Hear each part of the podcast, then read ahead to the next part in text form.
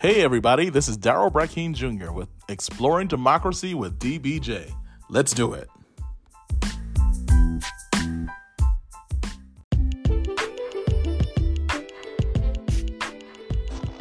Hey, look, folks, it's been a while, but we're going to jump right into Exploring Democracy with DBJ. And we're going to get into the divisions of power. Look, the last time we spoke to each other, we were talking about separations of power and checks and balances. Look, in present day America, it is in question as to how the balances of power and the checks and balances are in play. But I basically want to just give you uh, some tidbits and some tips on how democracy is supposed to work and how it's supposed to look like in this day and time. Yes, it has been a few hundred years and we've advanced in time, but some things are just tried and true. One, there must be a separation of power, which simply means that there are three branches of government and no branch of government has the same powers as the other person. They're completely independent and they're supposed to be complementary. The other thing that's a tried and true point is that there needs to be checks and balances. Look, I think you all uh, know if you are fans of Alexander Hamilton, uh, which featured many of the founding fathers, in particular James Madison, who wrote the Federalist essay concerning checks and balances.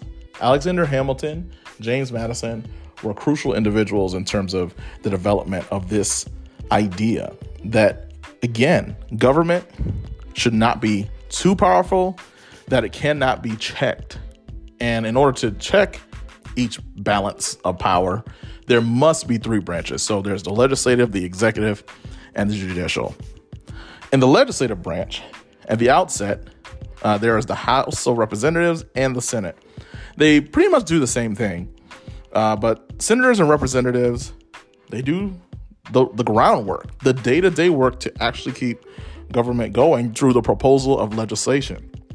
They absolutely talk about it quite a bit on the House floor and the Senate floor, and then they vote to pass the laws. While they share a lot of the powers, the two houses are not both alike look, here's the point. Senate, they actually get longer terms. They serve for six years. If you're a House of Representative member, you only serve for two and then you have to keep running again. Uh, I believe that balance really is to ensure that there's institutional knowledge uh, that stays in the legislative branch as they all rotate out and have to run for their own designated re-elections over time. But again, they do the work generally together. And when we talk about the Congress, we have to talk about the Constitution.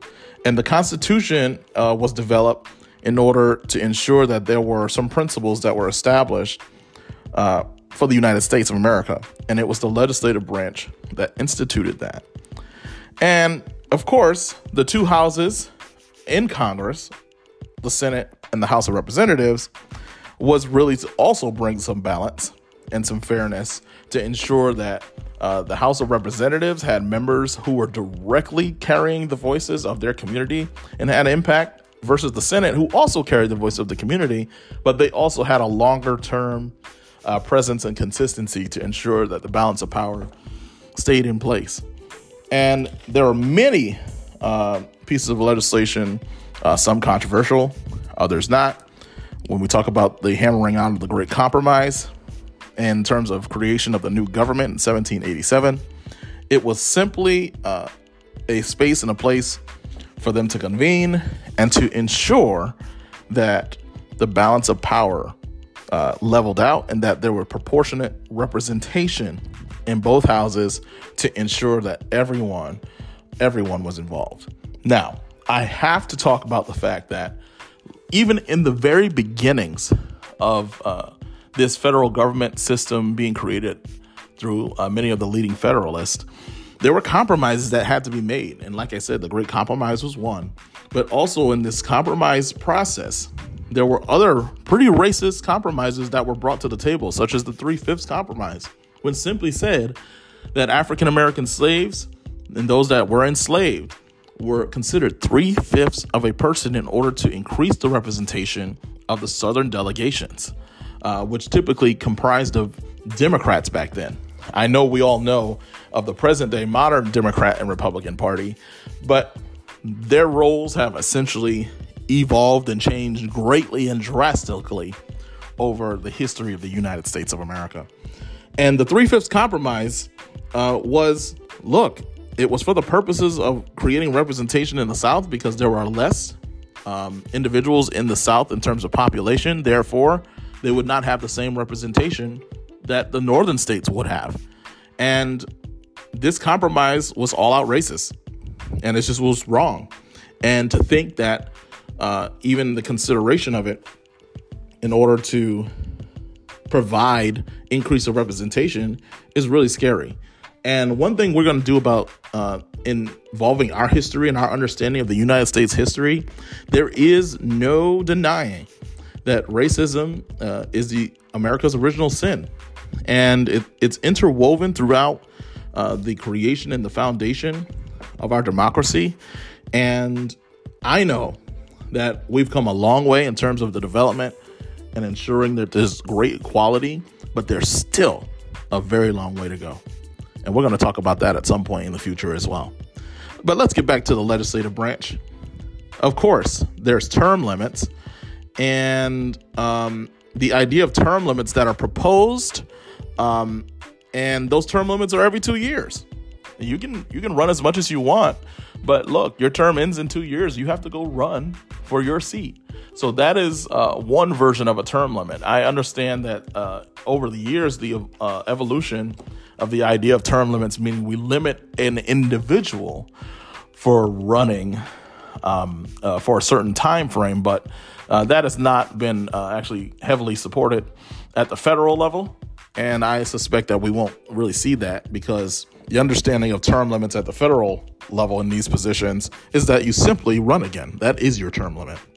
So every two years and every six years, respectively, for each house. So as of right now, there's about 435 members of the House of Representative, and uh, it, it's a very diverse place. Uh, in modern day um, history, the Speaker of the House is the leader of the House, and there are uh, a leadership team that comprises of many members of the ruling majority party. And the majority party in modern day moment is the Democratic Party. Uh, but we know next week our midterm uh, elections, and and things could drastically change, and we will be uh, ever looking out as to how this works in terms of the future.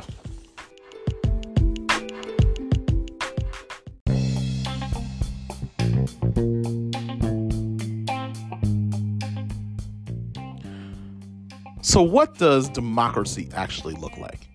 And no, I'm not talking about the vague platitudes. I'm talking about what does the House of Representatives look like, feel like, legislate like, and what does the Senate look like in terms of age, race, gender?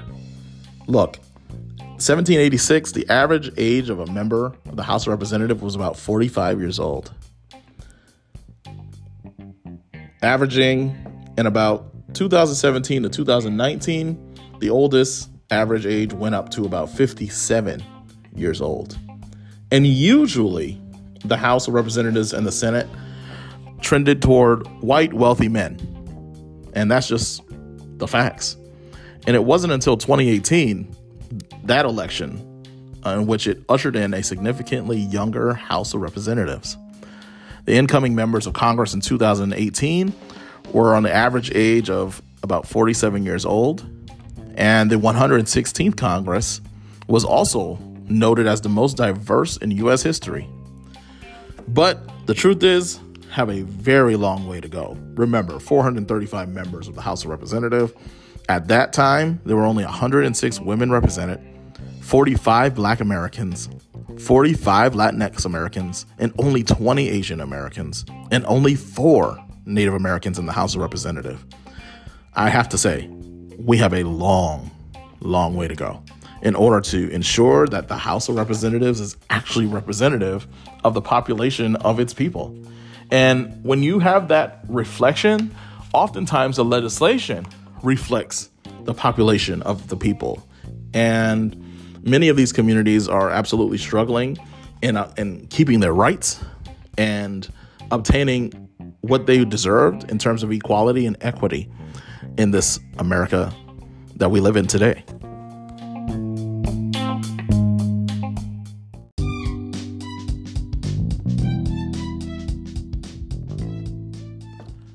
Look, having gone over the demographics of the U.S. representatives and the United States Senate, I have to talk about how there have been many inequities in terms of the access to actually getting into these institutions. Let's go back in history for a second. Post Civil War, there's a time period called the Reconstruction era, in which Abraham Lincoln uh, sought to ensure that the recently free enslaved individuals, African Americans, were able to have equal footing and equity and a great start on the outset. But unfortunately, there were many individuals and organizations, and uh, in particular, the Southern Democrats at that time, who were blocking everything and fighting tooth and nail to ensure that this, this didn't happen. And unfortunately, after the demise of Abraham Lincoln and his assassination, President Andrew Johnson just so happened to be a pretty strong advocate for the Southern Democrats in ensuring that they received their lost lands, that they received um, additional funding in order to uh, reobtain their lands, therefore displacing hundreds of thousands of African Americans who were actually due through the Freedmen's Bureau reparations, which included land and access to be able to build up their communities and ensure that they got off to a solid start at the very least. Additionally, what this door opened was an opportunity for African Americans to actually run for public office once the Re- Radical Republican Party during that time, uh, led by Thaddeus Stevens uh, and others, uh, to pass legislation to ensure that they are able black men in particular, was able to get the right to vote. Therefore, they have the right uh, to run for public office. Many do not know that there were at least 20 African Americans who ran for the House of Representatives and the U.S. Senate and was sat in these chambers. And it was really a miraculous feat. Um, the reason why I'm mentioning this is because I believe it's time that we highlight and talk about these individuals so that they can get their day in the sun and that new generations can know that no, you can overcome even despite the greatest of circumstances. So I will be releasing my new book, The Almost Forgotten, the highlight of the black politicians during the Reconstruction era, very soon. And this legislative feat and the and the US history and the great opportunities that were presented and the many wonderful exploits of these individuals will never be forgotten. So stay tuned and we'll let you know when that's coming out very soon.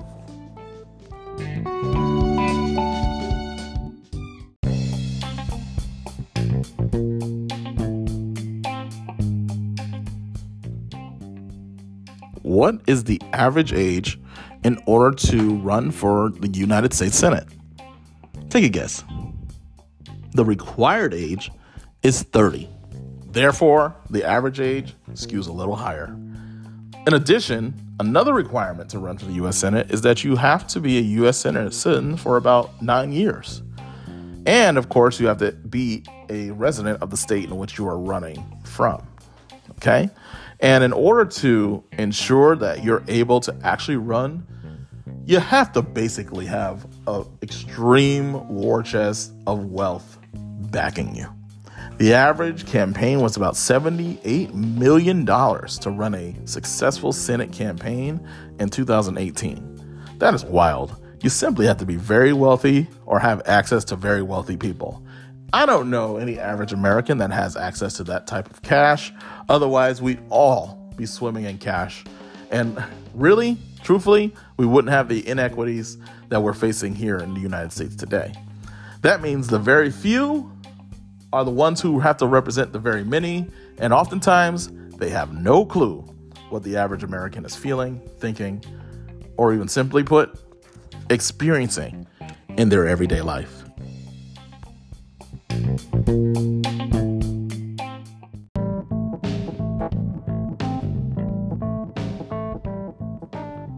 What about the women? Yeah. In America, women, just like African Americans, were simply not considered citizens. I would even venture to say uh, that they were not considered full people. Uh, they were basically wards to the men and were subjected to their household. So if a woman wanted to navigate through American society, they had to do that through the men that they were quote unquote assigned to for all intents and purposes. In the creation of this country and the foundation of its legislation and the consideration through its constitution, women were not considered to be even a thought or a part of the process of democracy. The disenfranchisement of people through race, gender, and uh, even in modern times through uh, sexuality uh, is really unbecoming of this American democracy. And we need to ensure that you are aware that uh, your voices are not being heard because constitutionally, legislatively, it's literally not in its original intention of this country. So we have to be uh, intentional about ensuring amendments, lawsuits are upheld in order to ensure the expansion of our democracy and the enfranchisement of women, people of color, immigrants, and individuals of different genders, sexuality are involved in this American experiment. Uh, as you may have heard recently, the Supreme Court and its overturning of Roe versus Wade, Wade, Wade is a detriment to our society and the rights of women across this nation. And in order to ensure that we do not go back to the archaic days in which everyone was excluded, we need to ensure we have the right representation in the House of Representatives and in the Congress to codify these laws and to ensure that our Constitution is amended and a sense of permanency is added in order to ensure the rights of women, people of color, immigrants, and the LGBTQIA community, and any other individual who seeks the American dream and to be a part of this great, grand American experience.